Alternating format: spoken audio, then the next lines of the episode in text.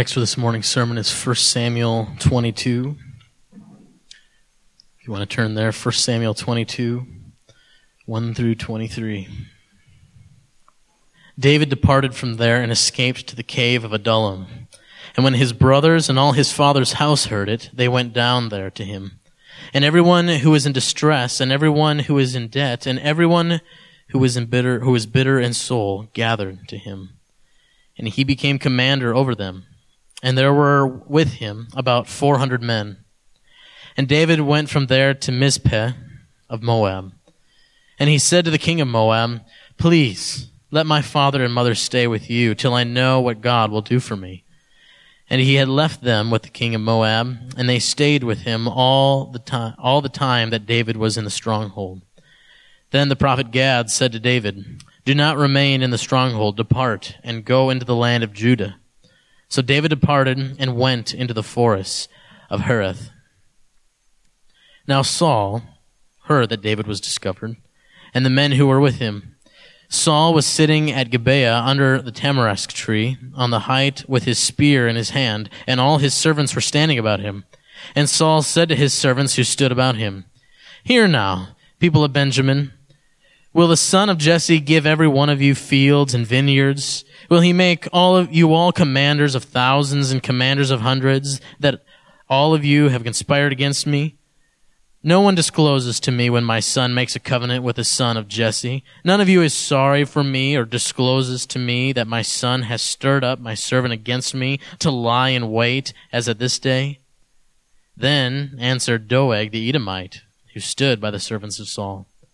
I saw the son of Jesse coming to Nob, to Ahimelech, the son of Ahitub, and he ins- inquired the Lord for him and gave him provisions and gave him the sword of Goliath the Philistine. Then the king sent to summon Ahimelech the priest, the son of Ahitub, and all his father's house, the priests who were at Nob, and all of them came to the king. And Saul said, Hear now, son of Ahitub. And he answered, Here I am, Lord. And Saul said to him, Why have you conspired against me? you and the son of Jesse, in that you have given him bread and a sword and have inquired of God for him, so that he has risen against me, to lie in wait as at, as at this day. Then Ahimelech answered the king, And who among all your servants is so faithful as David, who is the king's son-in-law, the captain over your bodyguard, and honored in your house? Is today the first time that I have inquired of God for him? No.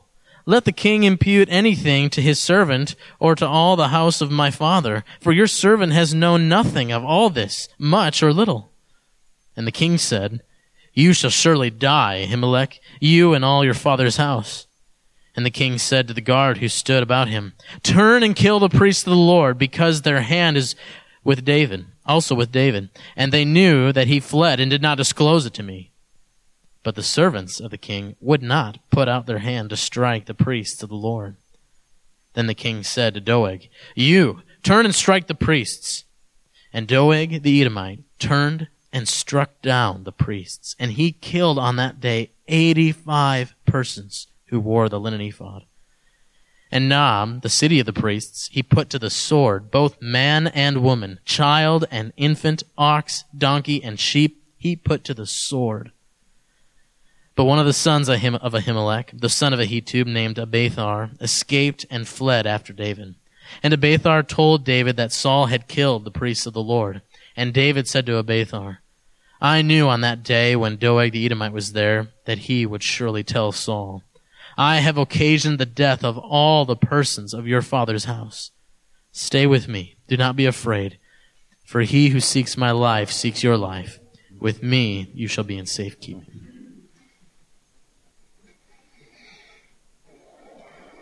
Let's pray.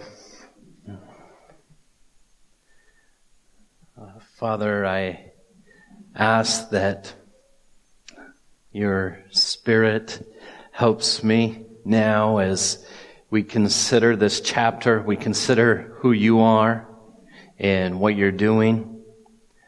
Father, I pray that faith would be gifted to us for those of us who have never savingly trusted in Christ, that that would happen this morning.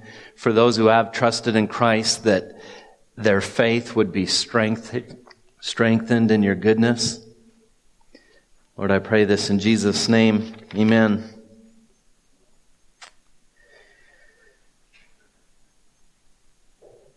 One of the most common things a person hears about God today is the questioning of His goodness. Even if it's from the people of God, it's not uncommon when people suffer to question the goodness of God. Uh, this shouldn't surprise us. Satan's plan from the very beginning in the Garden of Eden was the deception of Adam and Eve to begin to doubt the goodness of God. It's a wise plan on Satan's behalf. If salvation comes through faith in God and His goodness, then certainly destruction comes from denying the goodness of God. It's easy to see why people question the goodness of God, though. I mean, if you look at what happens in this world, you look at how people suffer, the question is not one where that we can't understand or we can't sympathize with people who tend down this trajectory. We can understand how this happens. Some people become deists. They look at the difficult things that are happening in their life it usually happens when it gets personal. The suffering becomes personal. And if they're going to continue to believe in God, they believe in a God that created this thing, but stepped back and somehow doesn't have anything to do with all the bad stuff that's happening. So they become deists in a sense. Or some become atheists. They just say, there is no God. If there was a God that was all powerful, then our world wouldn't look the way it looks today. Or many others, some true believers, choose a third method. They'll believe in a form of the God of the Bible, but the form they believe in is the God who has, is only sovereign over the good things and they say man's free will is the reason why. The only reason why difficult things happen. God doesn't have anything to do with them. So their God, in a sense, sacrifices sovereignty, total control to rescue God from being somehow viewed upon as bad. So what I want us to consider this morning is what does the Bible say about these things? What are we supposed to think when all the priests of the Lord from uh, the line of Ahimelech, what, what are we supposed to think when they all get slayed? Where is God in that moment? Where's God in the moment of your life, on the worst day of your life, when the unthinkable happens? I know some of your struggles that you come in here with. Some of you have shared them with me. What weighs your heart down? There's many of you where I don't know. So often we're suffering in ways that none of us ever know because we hold it in. But I know all of us will experience extreme suffering. And the tempter will come to you and say, Where's your God now? Is God good? If you remember from two weeks ago, the sermon title was Taste and See that the Lord is good. David is in extremely difficult circumstances on the run from Saul. He's just recently escaped the king of Gath, Achish, by pretending like he was insane. That was the previous chapter. And if you remember in Psalm 56, David wrote this psalm, and, and I just want to remind you of a few uh, verses. In, in verse 5 of Psalm 56, here's what David wrote in the midst of this trial. All day long they injure my cause. All their thoughts are against me for evil. They stir up strife, they lurk, they watch my steps as they have waited for my life. For their crime will they escape? In wrath cast down the peoples, O God. You have kept count of my tossings. Put my tears in your bottle. Are they not in your book? Then my enemies will turn back in the day when I call. This I know that God is for me. In the midst of this struggle, David amazingly knew that God was good. He knew that God kept track of every tear, every suffering. See, the Bible doesn't throw like a happy blanket on top of your suffering and say, oh, don't worry about it. It's no big deal. You know, it's all going to be made better one day in heaven. The Bible recognizes real suffering. But in the midst of that, we're reminded that God is doing something and He is in control in these moments. The theme of this chapter, I think, is the providence of God.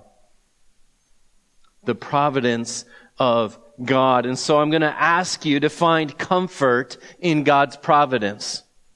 Find comfort in the fact that the Bible does give us a God that is sovereign over the good and the bad. So point one, find comfort in God's providential provision. Look at verse 1 of chapter 22 of 1 Samuel. So Dave depart, David departed from there. He just escaped from Gath and escaped to the cave of Adullam. And when his brothers and all his father's house heard it, they went down there to meet him. And everyone who was in distress, and everyone who was in debt, and everyone who was bitter in soul gathered to him and he became the commander over them, and they were with him about 400 men. Now here's what's going on. David flees Gath. If Gath is right here and Bethlehem is here, here's where his family is. The cave of Adullam is kind of right between them and a little to the south. And David's family is in just as much danger as he is. Saul wants to destroy David and his family. So David goes into the mountains, a treacherous region, and finds shelter in a cave. His family flees Bethlehem, for it's too close to Saul to feel safe. They gather with him and 400 outcasts. Isn't that interesting? The outcasts in Israel Look, look, at how they're described. And everyone who is in distress, everyone who is in debt, everyone who is bitter in soul gathered to him, and he became commander over them. You can't help but see the picture of Christ.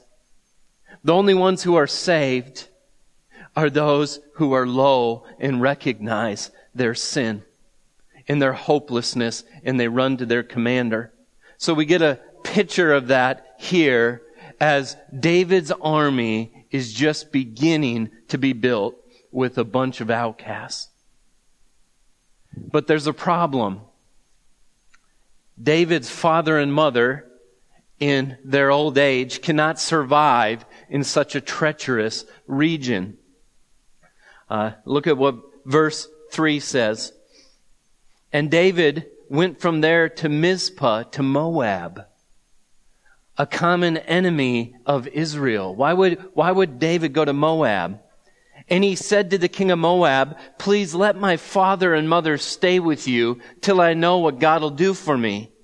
And he left them with the king of Moab and they stayed with him all the time that David was in the stronghold. Now, why would David take a 3,000 foot descent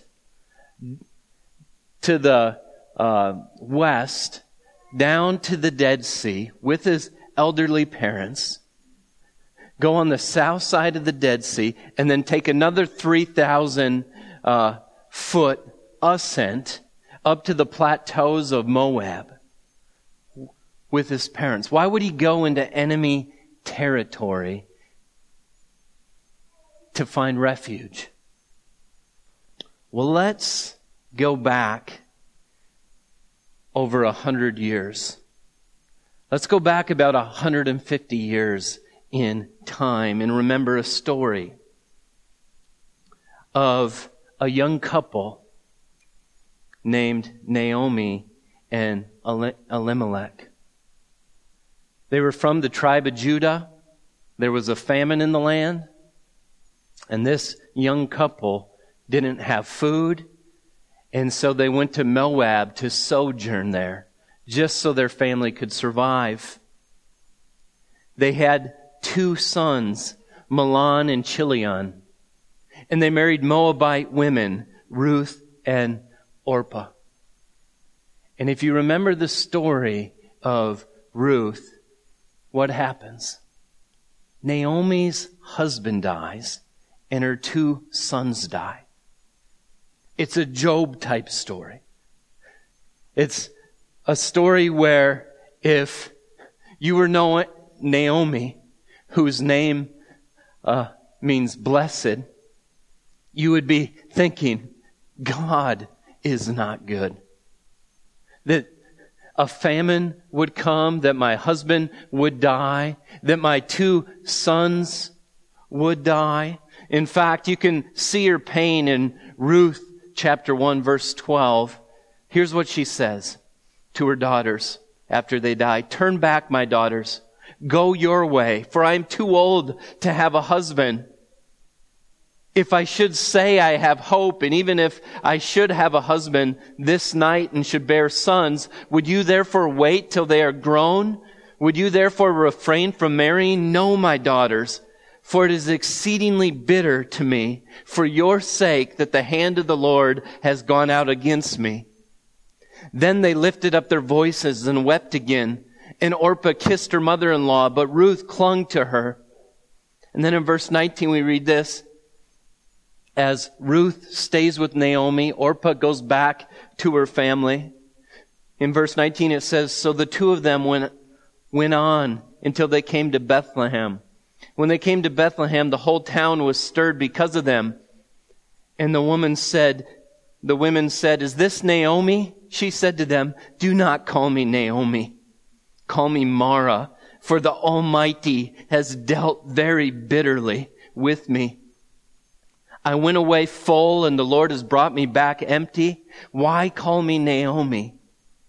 And the Lord has testified against me and the Almighty has brought calamity upon me.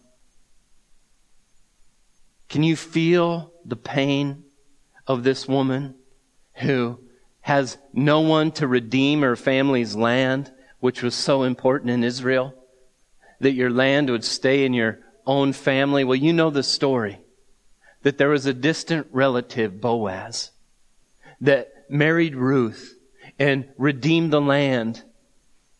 So Naomi, in a sense, was able to have a son. Here's what we read at the end of the book of Ruth in verse 13. So Boaz took Ruth and she became his wife and he went into her and the Lord gave her conception and she bore a son. Then the women said to Naomi, blessed be the Lord who has not left you this day without a redeemer. And may his name be renowned in Israel. He shall be to you a restorer of life and a nourisher of your old age. For your daughter-in-law who loves you who is more to you than seven sons, has given birth to him. Naomi took the child and laid him on her lap and became his nurse. And the women of the neighborhood gave him the name saying, a son has been born to Naomi. They named him Obed. He is the father of Jesse, the father of David.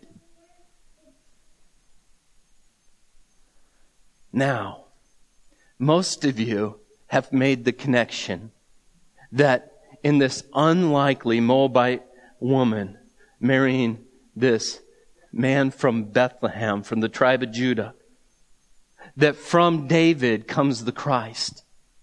We've seen the beauty of this story. God's sovereignty works out amazing things through Naomi's suffering. But have you thought that in the midst of Naomi's suffering, that God would be doing something as small as providing a place for David to bring his father and mother in their old age for protection. You see, Naomi could have never known that this would happen. She could have never understood that the Christ was going to come from her. And so you see a sovereign God over horrible circumstances of pain, working the most glorious, precious salvation, and even comforting in a seemingly minor way for her great grandson when he's on, a, on the run in a great trial in his life. Be comforted. Find comfort in God's providential provision. Find comfort in that you serve a God that on the worst day of your life is working good for you if you love the Lord. That's what Romans 8:28 tells us. For those who love the Lord, all things work together for good. God's providence here is amazing. We can read through these first few verses and miss why David was accepted there. And then in verse 5 it says, Then the prophet Gad said to David, Do not remain in the stronghold, depart and go into the land of Judah. So David departed and went into the forest of Hereth. David is on the run. He doesn't have a home to lay his head right now. A lot like Christ said. The foxes have holes, the birds of the air have the nests, have nests, but the Son of Man has nowhere to lay his head. In a similar way, David is on the run. And I was thinking in church history, what examples do we have? You see, you have the group of people who say, God isn't sovereign over bad things. Or, I've just rejected God because I've seen difficult things. But what about the people who have suffered greatly and found comfort in the sovereignty of God? We have so many examples in history. Some of you may be familiar with John Bunyan. He wrote The Pilgrim's Progress. He was a tinker in Bedford, England in the 1600s. And after he got saved and began preaching, it became illegal to preach outside of the Anglican church. And he was told that he needs to quit preaching or he'll go to jail. He kept preaching. They arrested him.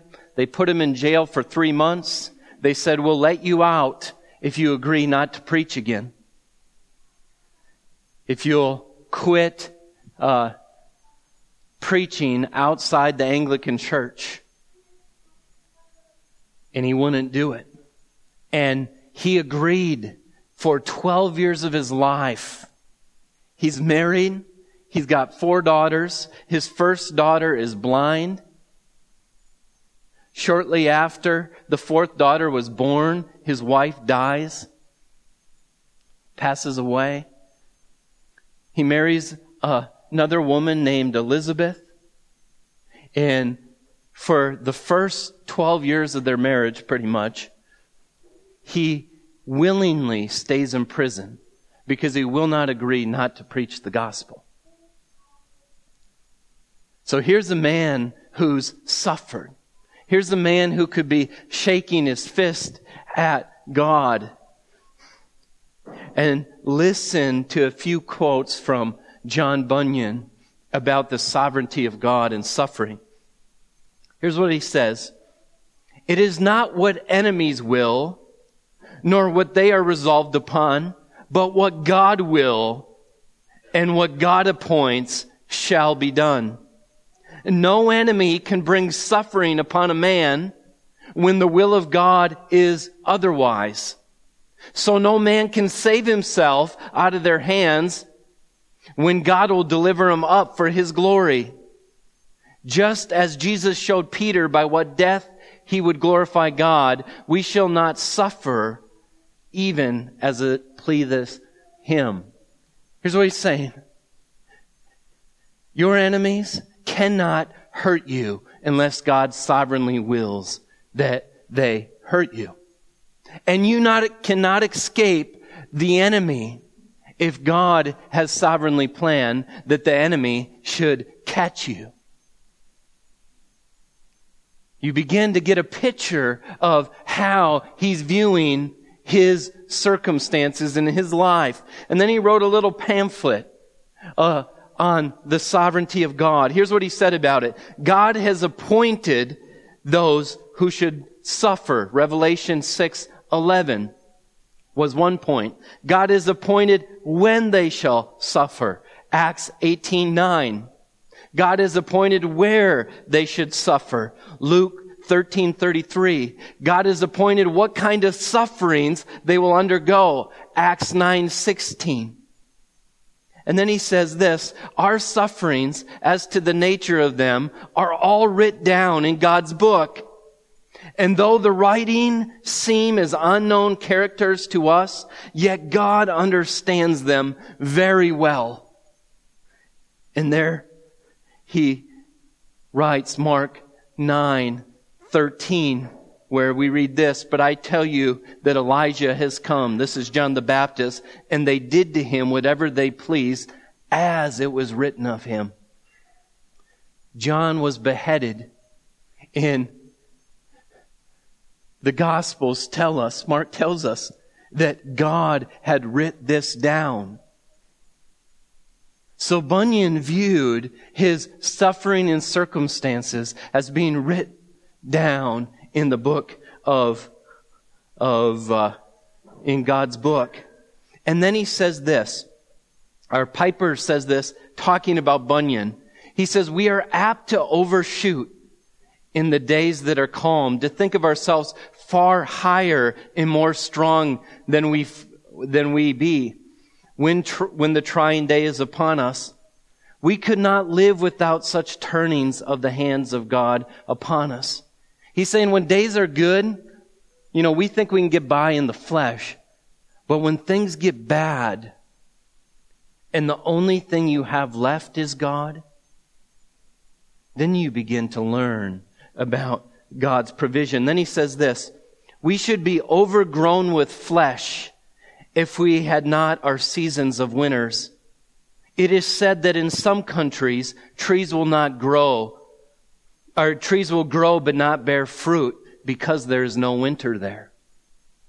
In God's sovereign plan, He knows that very little fruit bearing comes when everything is going just the way we want them.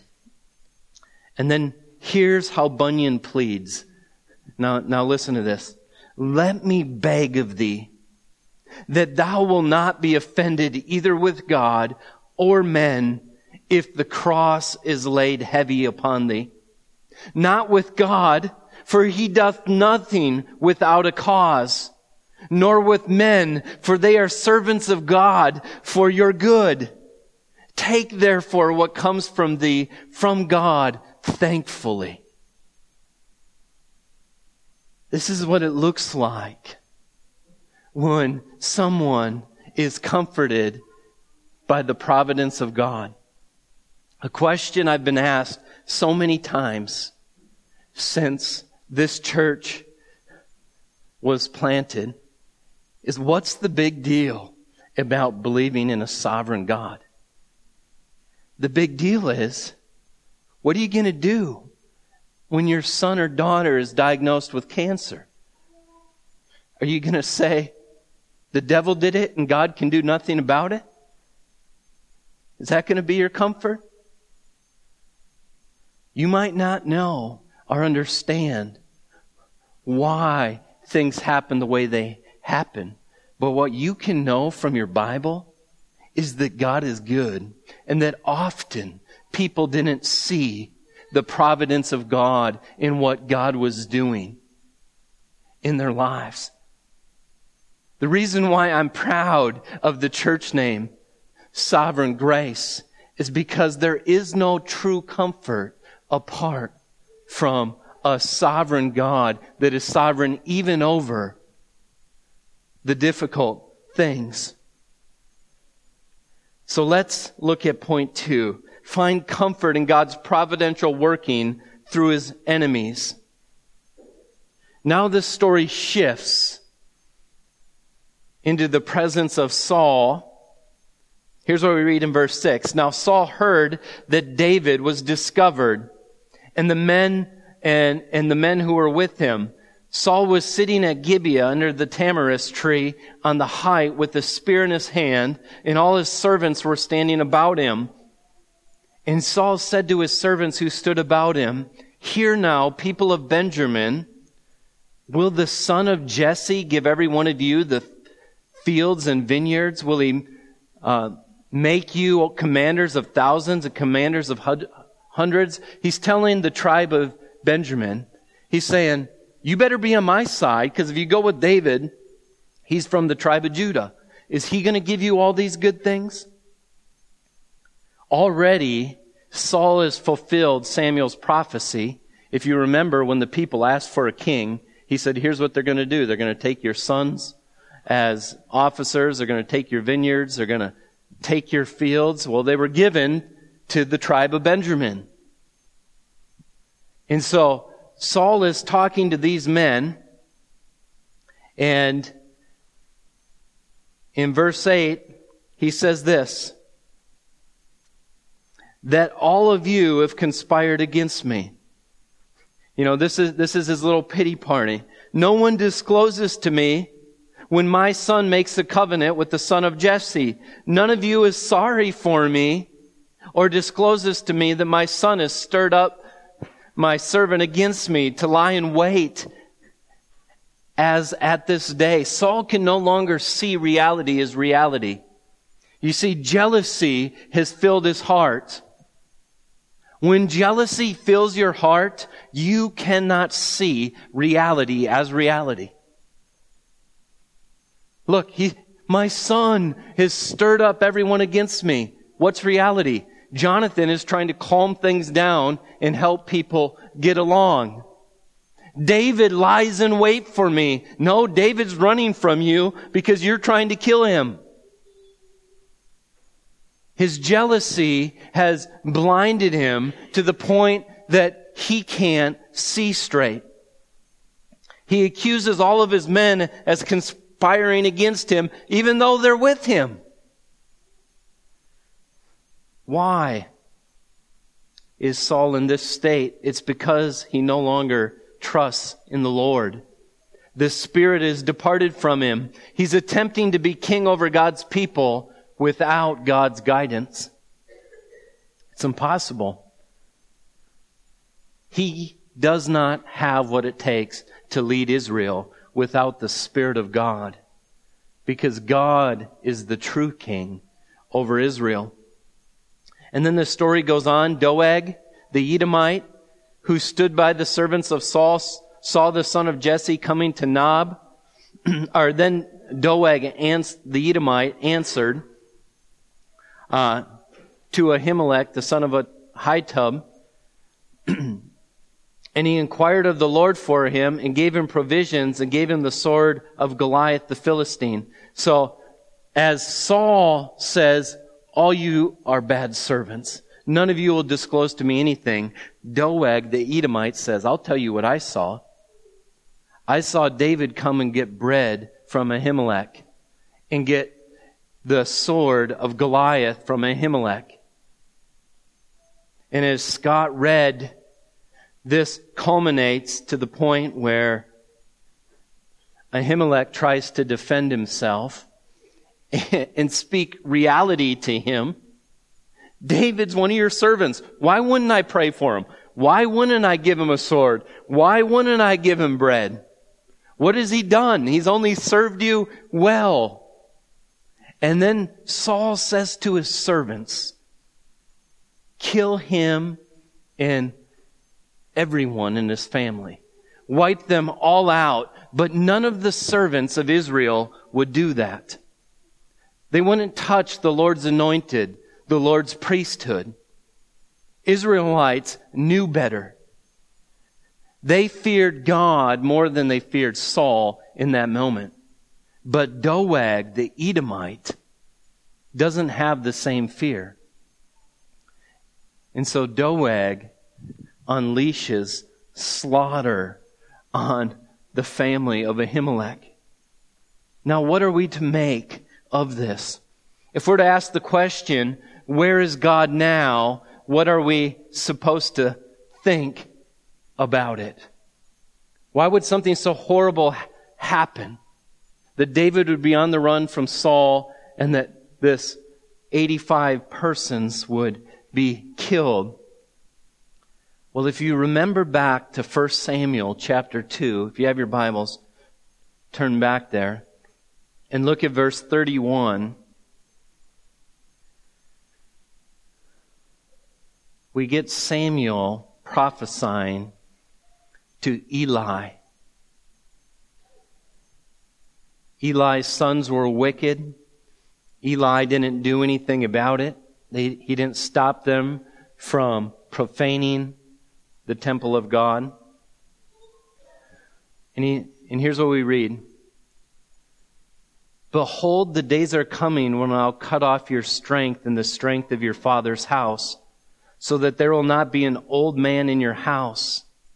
Then in distress you will look with envious eye on the prosperity that shall be dis- bestowed on Israel. And there shall not be an old man in your house forever.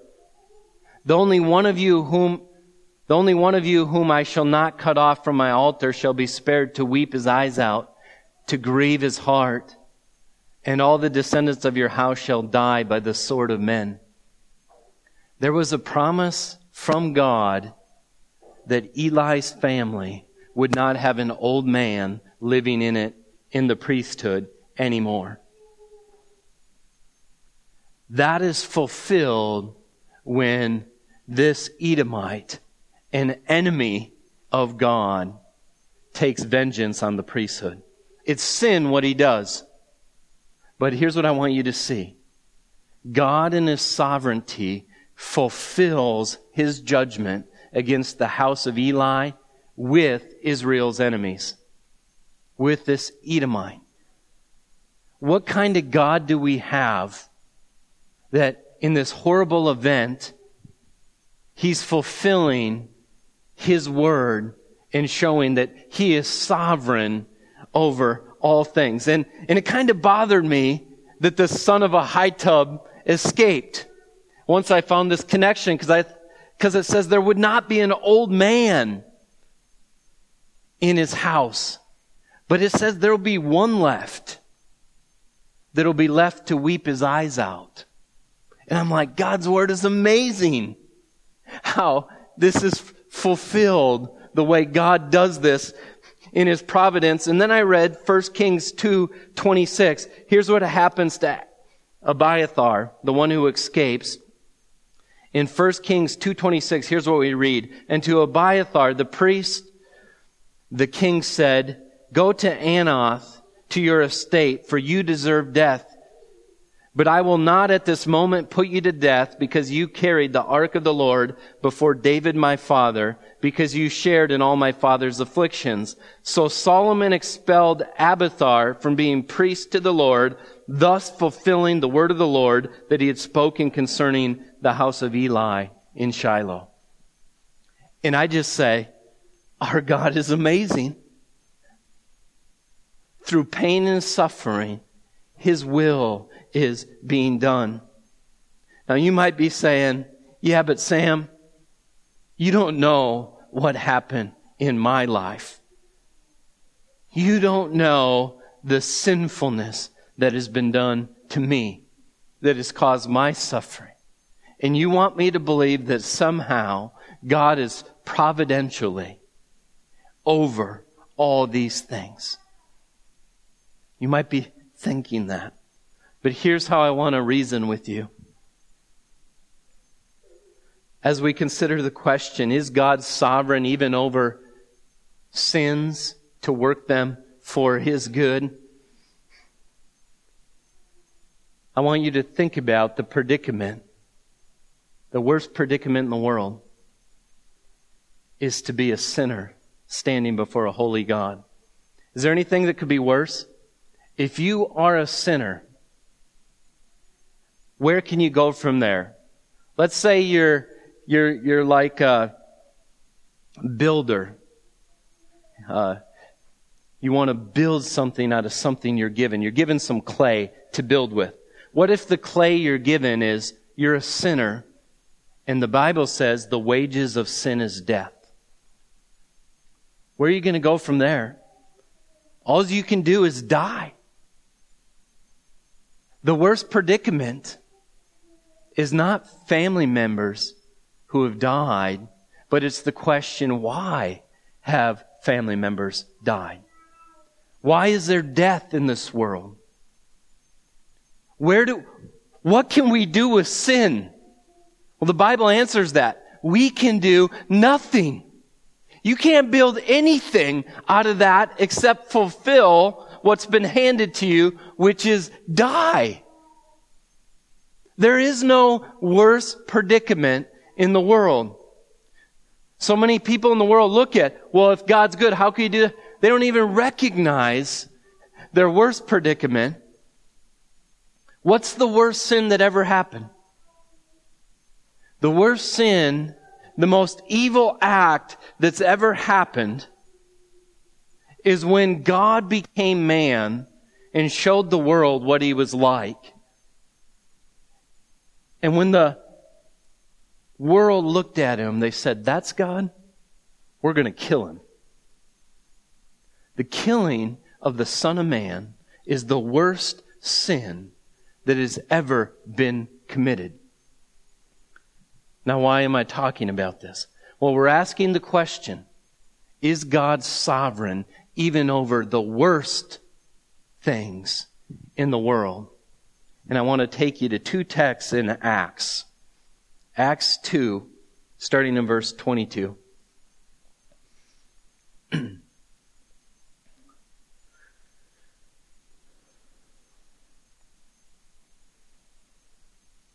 Acts 2, starting in verse 22. Here's what we read.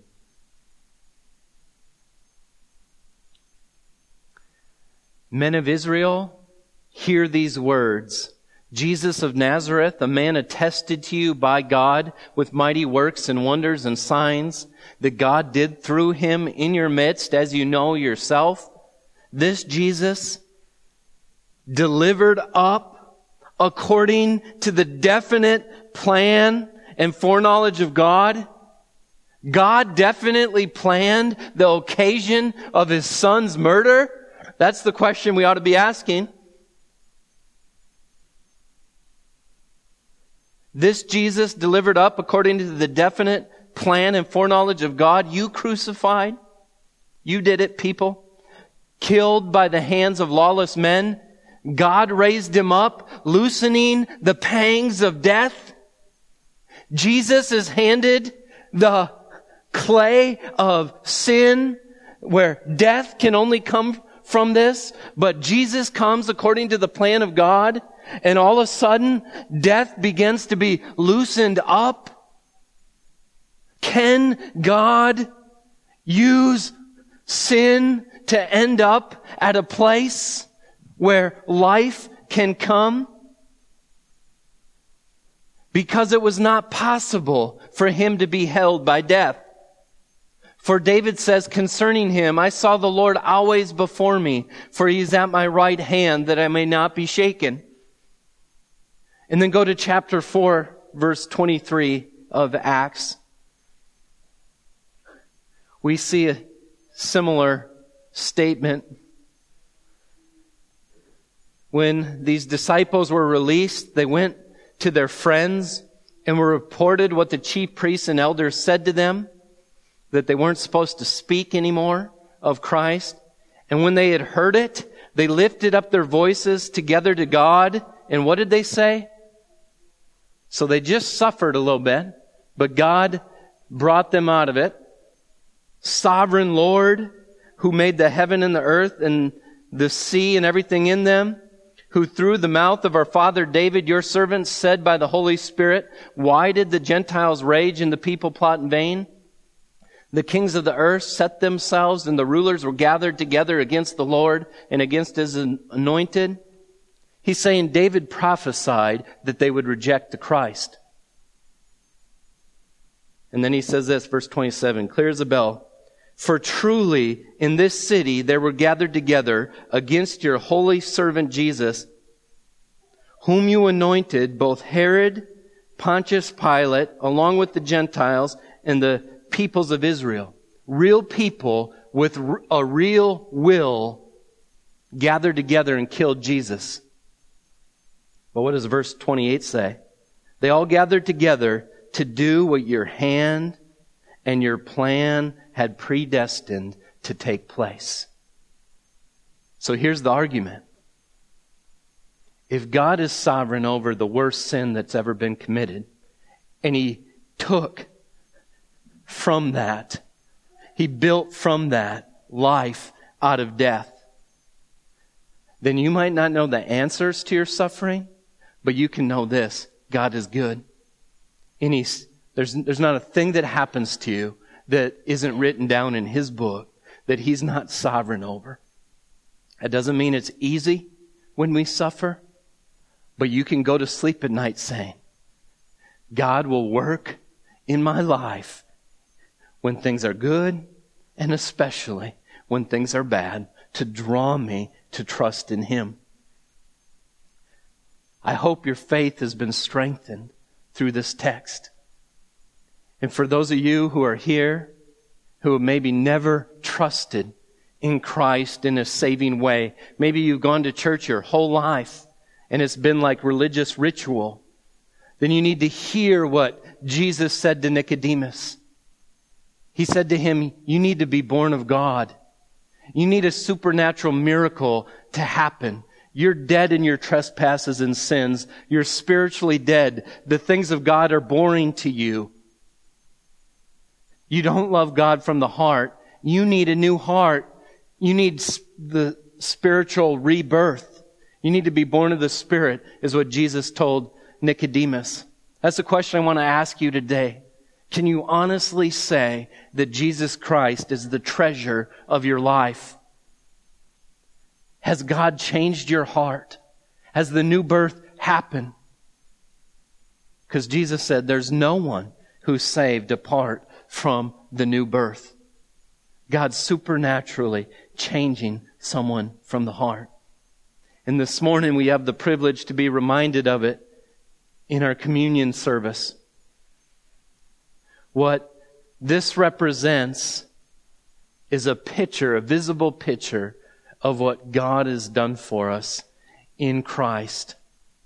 And so if you're here and you're saying, well, how, how can I be born again? Here's what you do. You cry out to the Lord and say, Lord, I am dead in my trespasses and sins. My only hope is if you give me new life. I realize the only way my sins can be forgiven is by Jesus dying as a substitute in my place for sins. See, when Jesus died on the cross, men killed him and God killed him. God poured out his wrath on sins on Jesus Christ so that God could bring new life to you. So he can wipe your sins away, give you the new birth, make you a child of God. So if you will plead with God to save you, God is a merciful God. He sent Christ to save and he's mighty to save.